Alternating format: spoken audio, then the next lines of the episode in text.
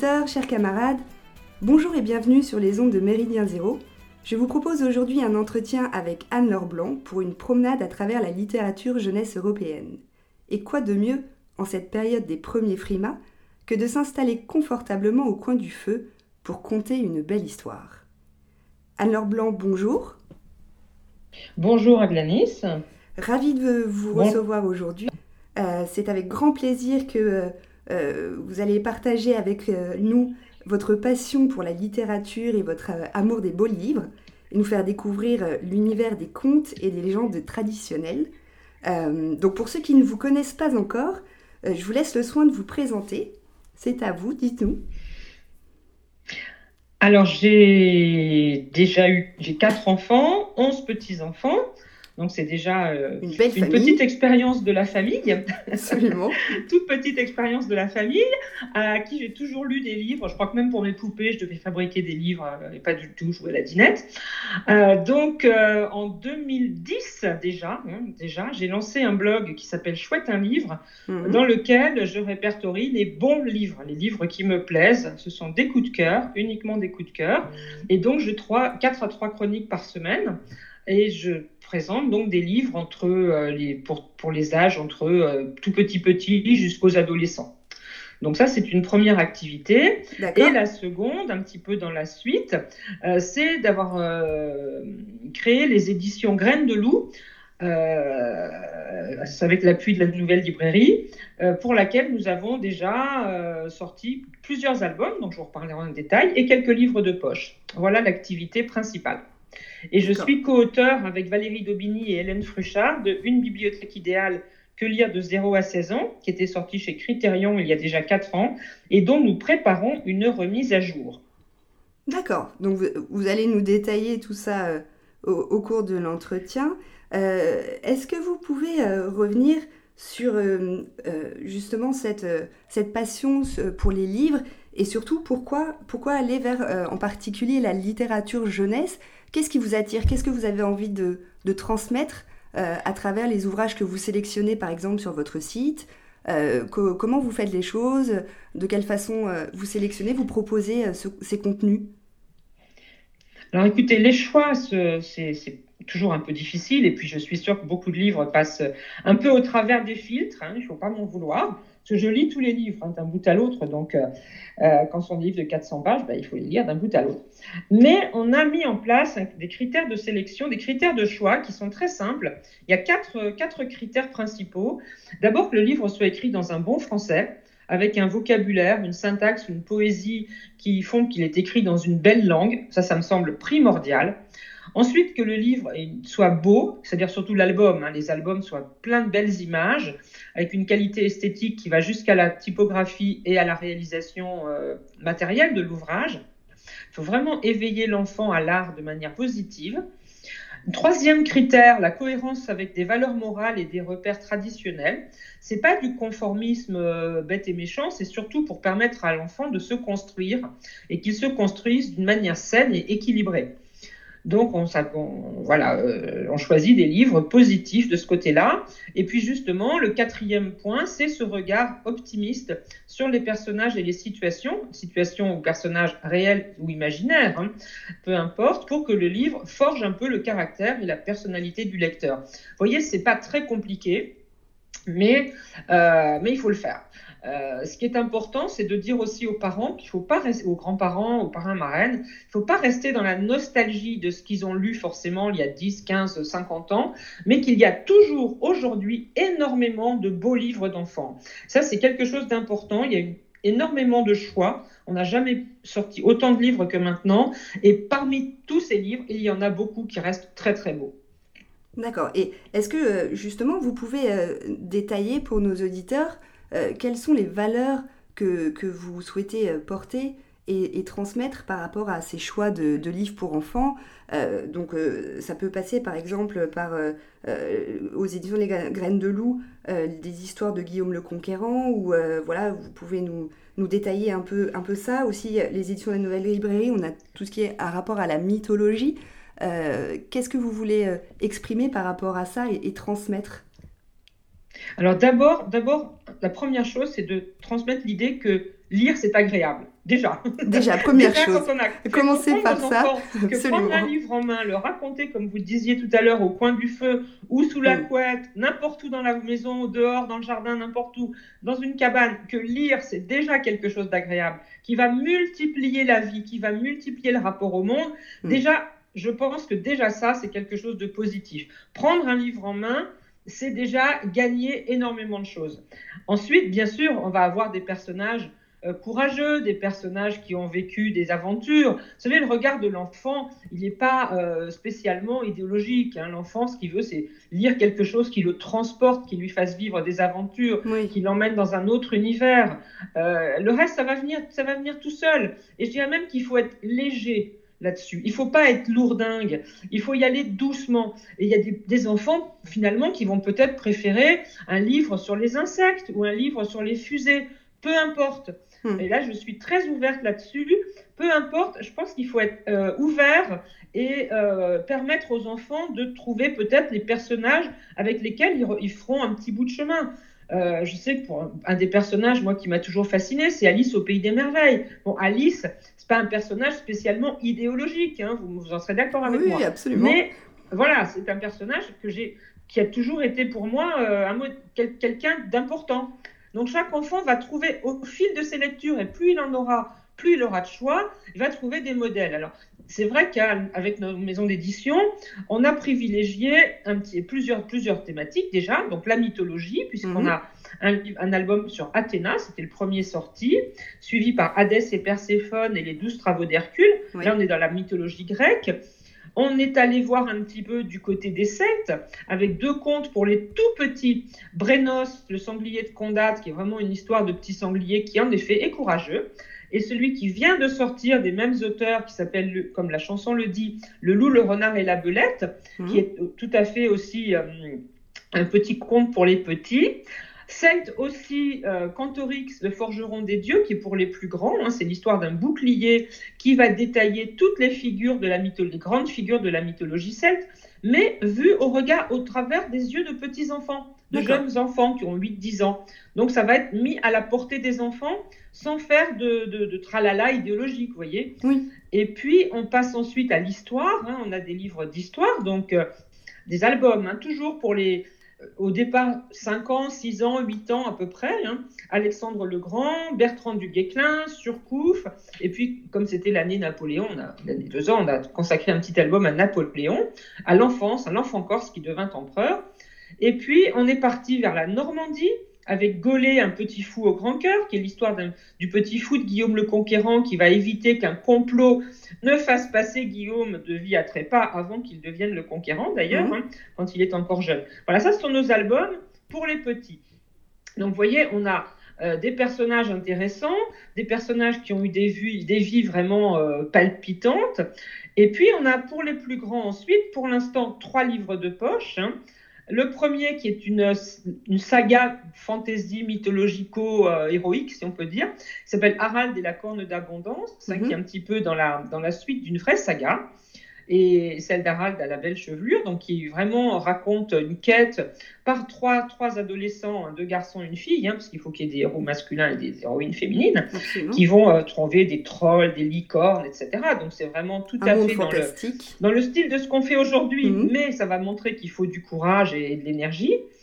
Un livre très curieux qui est un conte, en fait, qui est le mystère du clan des pierres, qui essaye de, de, de partir sur la, hum, comment dire, les premières émotions plus cosmico-religieuses des, hommes du Mésolithique, c'est une veillée au coin du feu et on commence à se dire, ah oui, le soleil, la lune, euh, le cycle des saisons, la terre, qu'est-ce que ça va devenir? Et puis on va commencer à, se poser des questions un petit peu. Donc là, c'est vraiment le Mésolithique, hein, c'est il y a très très très très très longtemps.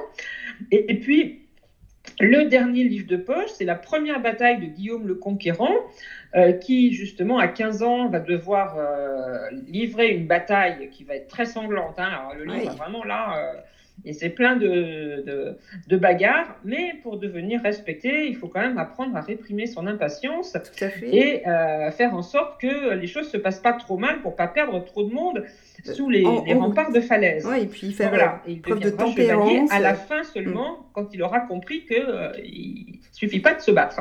Voilà. Donc, vous voyez, on a, on a pour l'instant un panel un petit peu limité, mais un panel quand même varié pour petits garçons et petites filles qui aiment lire. Voilà. Déjà, euh, oui, euh, vous, le, vous le soulignez très justement. La, la première chose, déjà, c'est nous, parents, grands-parents, adultes, euh, tout l'entourage, tout l'environnement autour des enfants, susciter déjà le goût de la lecture et l'envie euh, de prendre un livre, euh, de s'asseoir, de le partager, d'en discuter, de même lire à voix haute pour ses frères et sœurs, voilà. déjà avoir le goût de, de, prendre, de prendre un livre et puis d'aller, de se laisser avant, partir à l'aventure dans, dans l'imaginaire d'une histoire, ce qui est quand même assez fantastique. Et puis euh, là, la particularité effectivement de ce que vous proposez au niveau de, ces collections et de ces ouvrages, c'est vraiment euh, de pouvoir euh, proposer des figures auxquelles nos enfants vont pouvoir s'identifier, des figures héroïques pour la construction de, leur personnalité, la, construction des fondamentaux et puis de ce que nous, on veut aussi transmettre par rapport à notre, à notre culture, à notre identité européenne. Euh, et, je pense que c'est effectivement très important dès, euh, le plus jeune âge de pouvoir les initier à ça en douceur avec euh, des contes qui sont faciles d'accès, qui sont ludiques et puis qui font aussi travailler l'imaginaire des enfants pour ensuite construire quelque chose, construire la suite quand ils vont être plus grands avec d'autres lectures. et, justement pour ça, vous allez peut-être pouvoir nous en parler, vous avez sorti euh, un ouvrage qui s'appelle Une bibliothèque idéale, euh, qui est euh, un ouvrage qui est un guide. Est-ce que vous pouvez nous en dire un peu plus, nous expliquer pourquoi ce guide, à qui il s'adresse, comment on peut l'utiliser, comment ça se passe? Dites-nous. Oui, bien sûr. Alors, déjà, un petit, avant de parler de la bibliothèque idéale, juste une chose. si les, enfants ne voient jamais des adultes lire, ça sera difficile de les faire lire. Hein, donc, euh, il faut que les enfants voient lire les adultes, il faut que les parents aient des livres. Et ça n'est pas si simple que ça. Hein. ça n'est pas Combien si de parents maintenant bah, lisent sur des tablettes, donc c'est pas la même chose. Sur leur ordinateur, c'est pas la même chose. Il faut que de temps en temps, papa ou maman disent Attends, attends, j'ai pas fini mon chapitre. Je vais m'occuper de toi quand j'aurai fini ma page. Hmm. Il faut que les, les adultes lisent devant les enfants. Ça, c'est important. Alors, je reviens à ce guide. Bah, ce guide, c'était une, un petit peu une demande. D'ailleurs, au départ de la... En fait, il y a eu un tout premier livre qui était sorti, qui a été demandé par la Fondation pour l'école euh, à l'époque. Donc, c'était hum, un... D'abord, la collection, j'avais récolté les livres euh, que les élèves institutrices et instituteurs avaient trouvé intéressant. Puis on avait enrichi énormément cette édition, qui était une auto-édition hein, de la Fondation. Mmh. Ensuite de quoi, il nous a été demandé euh, par les éditions Critérion de le refaire de manière beaucoup plus importante. Alors, on a de mémoire 2000 titres classiques, hein, de 0 à 16 ans, classés par euh, thématique, et qui s'adressent ben, en fait à tous les adultes, familles, écoles ou bibliothèques, qui cherchent un livre justement bah, pour telle classe d'âge, par exemple, des contes pour les 4 à 6 ans, des contes, des contes de Perrault ou d'Andersen, qui mmh. cherchent des, des, livres pour rire, hein, des livres amusants, des livres qui tournent autour de la famille ou des amis, des romans policiers, des livres fantastiques, euh, des livres d'aventure, des romans historiques. Vous voyez, on a, et puis on a évolué évidemment dans chaque tranche d'âge. On n'a euh, euh, pas tout à fait les mêmes catégories. Et surtout, on rappelle en fait les titres des grands auteurs français ou étrangers qui peuvent être lus euh, assez vite aux enfants. Et ça, c'est important tout de suite, ce que je disais tout à l'heure, de leur montrer des livres dans une belle langue. Oui. Ça, je pense que ça va enrichir leur vocabulaire, c'est aussi important.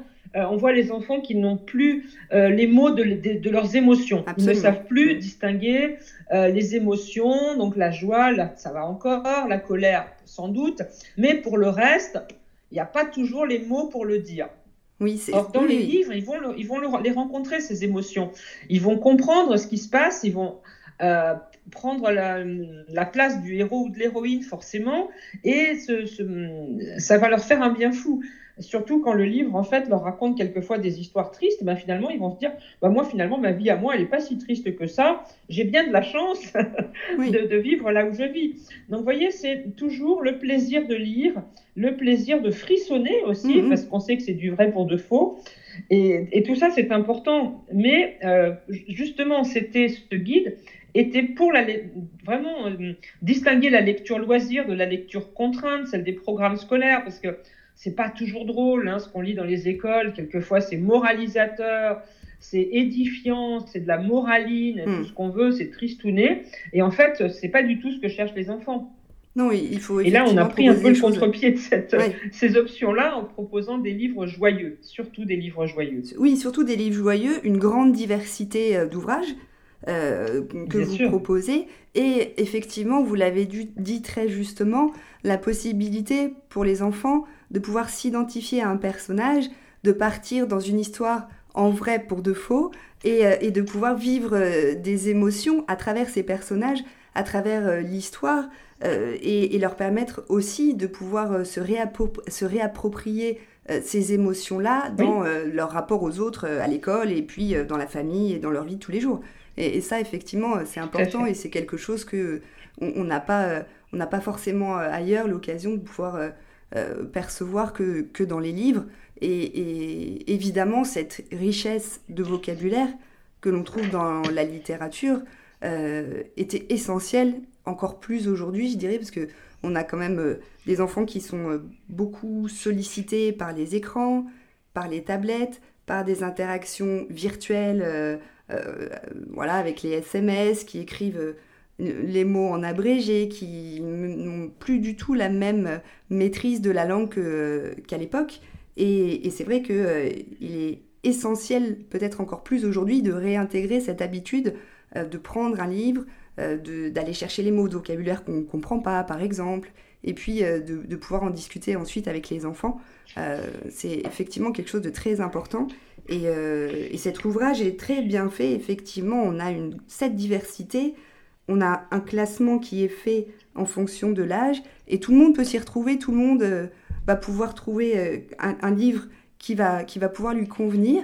on peut dire aussi que ça s'adresse aux enseignants. Ça peut être un outil pédagogique Bien sûr. pour les enseignants. vous parlez tout à l'heure de, de, ce qui est proposé par, par les maîtresses et les maîtres d'école où c'est un peu triste, où c'est pas toujours, euh, voilà, on n'a pas toujours envie d'aller euh, d'aller lire ces livres-là euh, qui sont imposés. et donc là, effectivement, c'est justement l'occasion de sortir un peu de, de ces schémas-là et puis mhm. d'avoir quelque chose de, de sélectionné et, et d'aller piocher dedans. Donc j'invite nos auditeurs à aller piocher leurs ouvrages pour les enfants. donc c'est pourquoi jusqu'à 11 ans, c'est ça à peu près? La oh, sélection. jusqu'à 16 ans. 16 ans même, À la fin, si vous voulez, on n'a on a, on a pas donné énormément de titres non plus, parce qu'on sait bien qu'après 14 ans, enfin c'était après 14 ans, euh, ils sont souvent autonomes dans leur choix de lecture, mais quand on a un cadeau à faire à, un grand enfant, un grand à un jeune adolescent, mm. c'est pas toujours facile. Et des portes d'entrée dans la littérature française, c'est important. Par exemple, si, tu, si un grand-père ou une grand-mère dit Oh là là, il est temps que tu lises Balzac. Bon, mm. Balzac, euh, oui, va d'accord, mais c'est pas simple. Hein.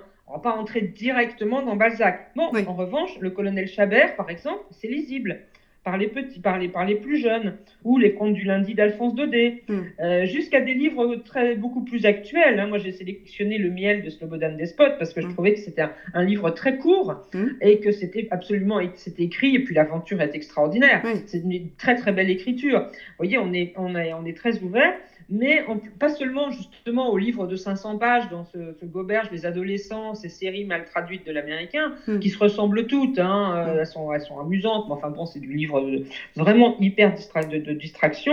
En revanche, de temps en temps, il y a des livres beaucoup plus brefs, mais qui sont extraordinaires et qu'on peut mettre dans son sac à dos quand on part en train ou, ou en camping et qui vont pouvoir être lus, lus et relus. Voilà, donc on a, alors on a, on n'a pas cité tous ces livres américains justement parce qu'on trouve que c'est pas vraiment la peine. Hein.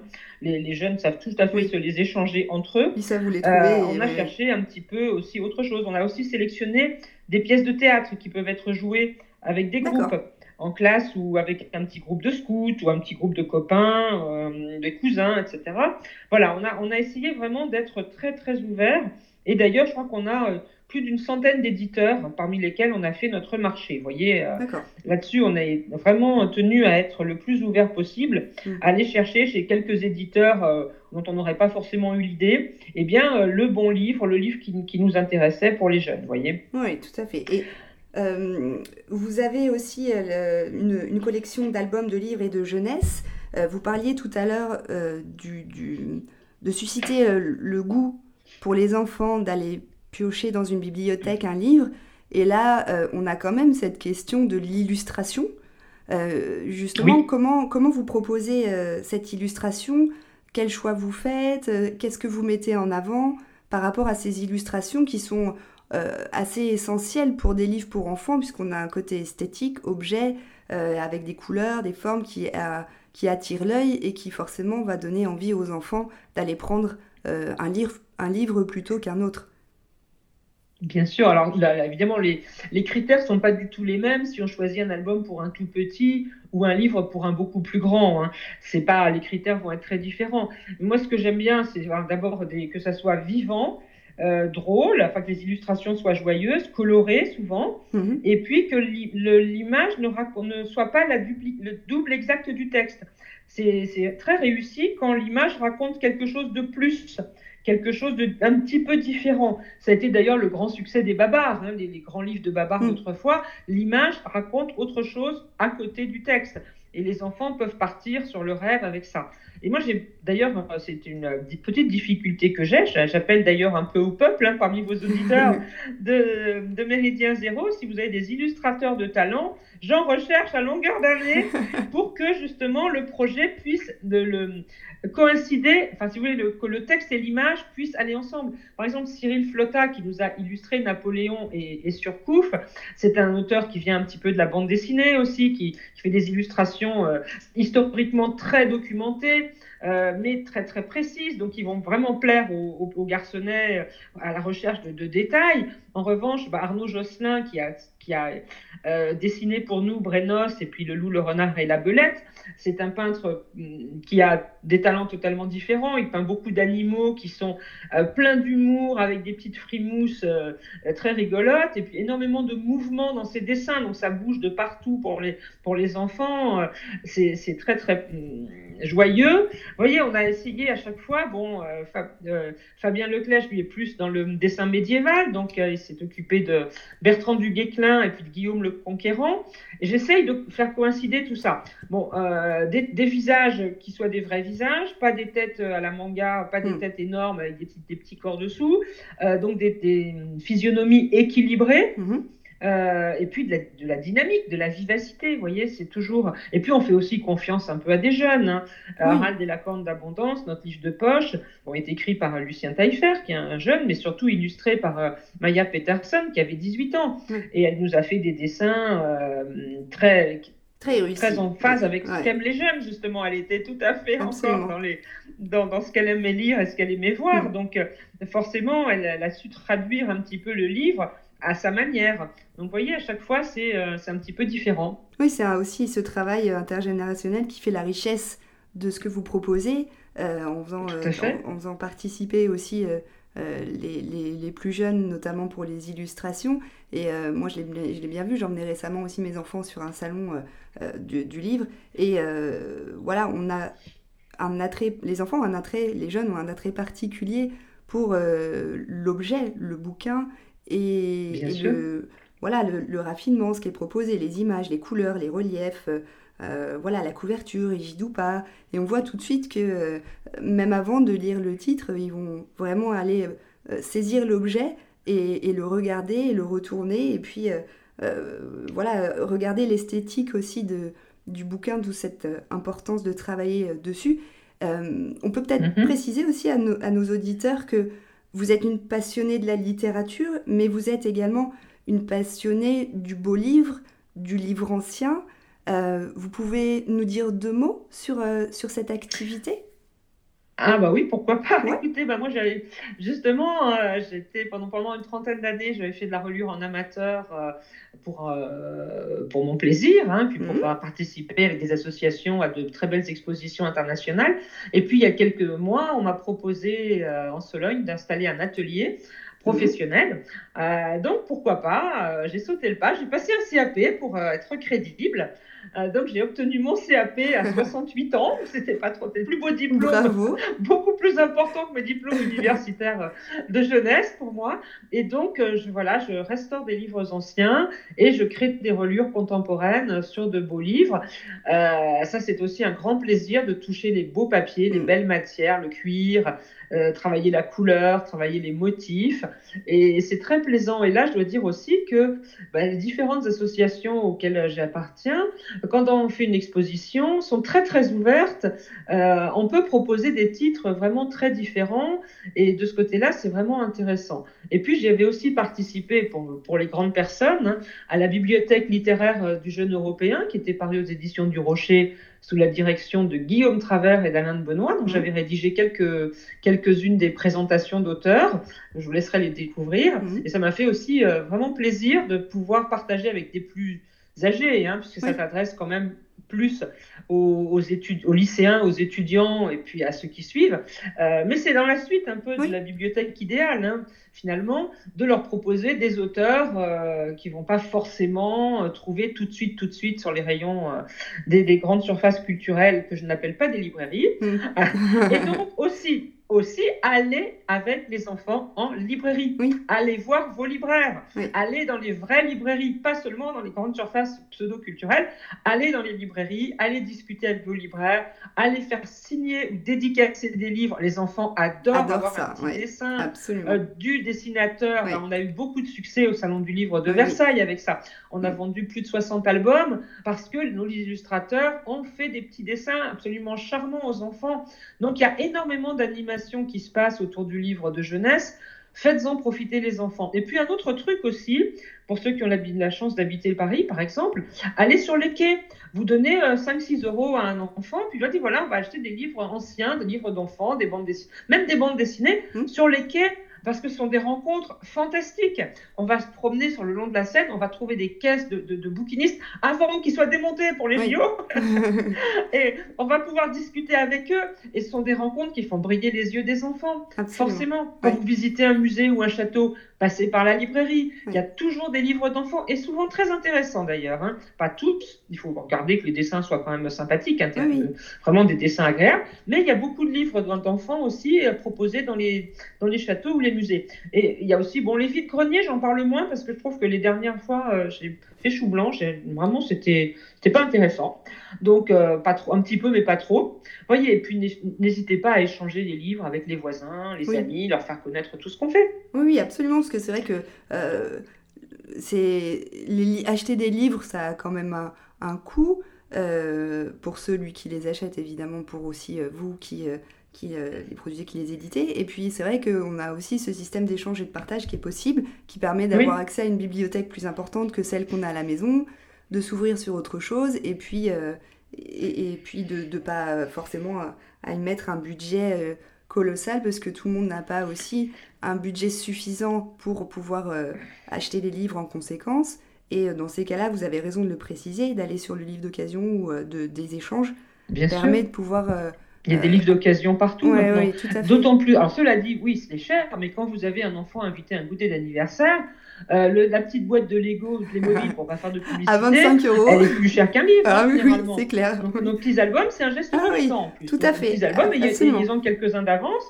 Euh, il coûte 9,90 euros eh bien, bon, c'est cher, d'accord, mais quand le petit bonhomme ou la petite demoiselle est invité à un goûter d'anniversaire, ben, finalement, euh, il va apporter un cadeau positif. Mais oui. Et puis, comme dans les brocantes, on trouve dans les kermesses d'école, il y a toujours des, des, livres euh, d'occasion pour 1, 2 mm. euros. Moi, je vais chez Emmaüs dans ma ville, il y a des paniers entiers de livres d'enfants pour 50 centimes. Donc, je pense que c'est. Alors, autre chose aussi, on parle des bibliothèques municipales, des médiathèques. Bon, euh, il faut savoir choisir. Mais ne vous faites pas trop d'effroi de, de, si l'enfant ramène un livre pas forcément dans les idées qui sont les mm. vôtres. Mm. Ça peut arriver. Et bien, on peut critiquer, on peut dire, oh, tu sais, bon, finalement, les dessins sont pas terribles. Euh, regarde l'histoire. Est-ce que tu trouves qu'elle est vraiment intéressante? Voilà. Euh, au lieu de pousser des cris d'orfraie, bah, on peut engager avec l'enfant euh, une réflexion critique et qui sera qui, qui peut qui ne le mettra pas forcément porte-à-faux avec la maîtresse. oui, c'est déjà, c'est une bonne chose, effectivement. Et puis, euh, oui, bah, de toute façon, c'est toujours l'occasion euh, d'échanger avec les enfants, d'en discuter, et puis euh, de voir pourquoi il apprécie tel livre, pourquoi, ou, ou, plutôt qu'un autre, et puis l'orienter ensuite gentiment, et surtout ne pas euh, le dégoûter de la lecture parce qu'il a fait un choix qui ne correspond pas toujours à ce que nous on aimerait. Voilà, l'idée c'est quand même de les encourager à la lecture évidemment. Euh, Bien sûr. Est-ce que en ces périodes de fête, euh, vous avez une actualité, des bouquins qui viennent tout juste de sortir? On en a, on en a cité deux, deux ou trois. Est-ce que vous souhaitez en citer un ou deux autres par exemple euh, qui vraiment. Ah, bah, écoutez, d'abord, euh, vous pouvez aller voilà, sur mon blog, vous aurez plein, plein, plein, plein de choix. Alors, il est plus axé sur euh, les fêtes, sur la, période de la fin de, de, de la, de la Samin, de, de, fin octobre, début novembre. C'est le dernier livre d'Eric Lhomme qui s'appelle Le Grand Voyage. Alors, il n'est pas très gai, forcément, parce qu'il parle du deuil aussi. Mais bon, pourquoi pas. le Grand Voyage, c'est Gallimard Jeunesse, hein, donc c'est un, un, roman très sympathique. chez MAM, pour les demoiselles, j'ai en main le Lac des Cygnes et les plus beaux ballets classiques racontés aux enfants. Vous mhm. voyez, c'est euh, c'est tout à fait euh, euh, agréable à lire, c'est très esthétique. Pour les petits loulous qui aiment bien lire et, bien rire, rire et, lire et autant rire que lire, eh bien, on a aussi chez MAM un, 9 ou 10 tomes, les, folles aventures de la famille Saint-Arthur. C'est plus drôle qu'autre chose, hein. mhm. c'est vraiment des livres pour rire, celui-là. Euh, et ensuite, euh, pour les plus cultivés, euh, il est sorti Promenade au musée aussi, chez, bah, toujours chez MAM. vous voyez, les éditions MAM, elles sont très actives. Surtout, elles m'envoient beaucoup de services de presse, donc je sais sous la main. et Après, j'ai commencé à faire mes paquets cadeaux, donc il y en a qui ont bah disparu. il y en a qui sont déjà, qui sont déjà prêts à être mis sous le sapin. Voilà. Oh, alors, très drôle. Il faut aimer les illustrations, mais très drôle. Grasset a repris la tirade du nez euh, seulement la tirade du nez d'Edmond Rostand avec des dessins qui sont drôles et surtout une très belle typographie, donc on va pouvoir rire à reprendre cette tirade du nez qui est, qui est justement qui apporte du vocabulaire de manière tellement drôle, c'est un tel classique de notre littérature que on peut pas le louper celui-là. Voilà, c'est un petit choix au hasard. Puis sinon sur chouette un livre, hein, je rappelle le blog, chouette un livre. Et là, vous avez des livres aussi classés par âge, par euh, thématique, etc. Je ne fais pas de vente, hein, c'est uniquement des conseils, hein, parce que quelquefois les gens me demandent euh, si j'ai de, leur en vendre. Non, non, je ne le vends pas. Oui, alors après. C'est conseil euh, bénévole. On va, on va de toute façon mettre à disposition pour nos auditeurs directement sur le site de Méridien Zéro les liens pour aller justement ah, sur le site Chouette un livre. et là où vous pouvez également, enfin j'imagine que vous proposez euh, des bibliothèques, enfin des librairies où, euh, où, sont commercialisés ces ouvrages et après c'est à chacun Non, même pas. Même, pas. même pas. Chacun, donc c'est à chacun, d'aller. Donc, Alors autre chose aussi, non, chacun va chez son libraire. Euh, ça dépend de là où vous habitez, etc. Si, alors, il y a une très jolie revue pour les plus grands qui s'appelle Tétralire. Et là, c'est une revue littéraire qui est sortie déjà depuis 3 ou 4 ans, mhm. même peut-être plus, le temps passe, et qui correspond bien aux enfants de 8, à partir de 8 à 12 ans à peu près. Assez bon lecteur, hein, c'est assez exigeant. Donc, il reprend des, des, textes littéraires sans les couper, sans donnant des explications euh, sur les mots compliqués, mhm. et qui a fait toute une, euh, une série de petits jeux thématiques sur le thème et puis des, activités, évidemment, des recettes de cuisine, de bricolage, etc. Ça s'appelle Tétralire. Alors, pas tout à fait comme l'oiseau, hein, parce que le tétra, c'est l'oiseau, mais mmh. lire va s'écrire L-I-R-E, bien mmh. sûr. Et c'est une revue littéraire pour enfants que je conseille vraiment si vous souhaitez offrir un abonnement. D'accord. Sur abonnement sur Internet et c'est très, très bien. Après, sur les librairies, vous pouvez bien sûr aller euh, rue de Médicis, c'est la nouvelle librairie, mais vous n'avez pas que cette librairie. Allez chez vos vrais libraires, en revanche, s'il vous plaît. Merci Anne-Laure Blanc, merci pour euh, cet entretien. je vous en prie. J'ai été ravie euh, de, partager ce moment avec vous. Euh, et puis, on peut aussi dire que les fêtes de fin d'année sont des moments propices à la lecture, à l'échange. On, on est ensemble, c'est les vacances, on, est en famille. Et, c'est vrai que ces, ouvrages sont l'occasion idéale pour faire découvrir à nos enfants et redécouvrir aussi peut-être nous-mêmes ces contes et légendes qui, ont, qui sont le berceau d'histoire de notre civilisation européenne. et donc merci pour cet entretien, merci de nous avoir fait partager votre passion. je vous souhaite une très bonne soirée à tous et à toutes, à tous nos auditeurs, et à très bientôt sur Méridien Zéro. Au revoir. À très bientôt, merci beaucoup. À bientôt, Anna, au revoir. Thank you.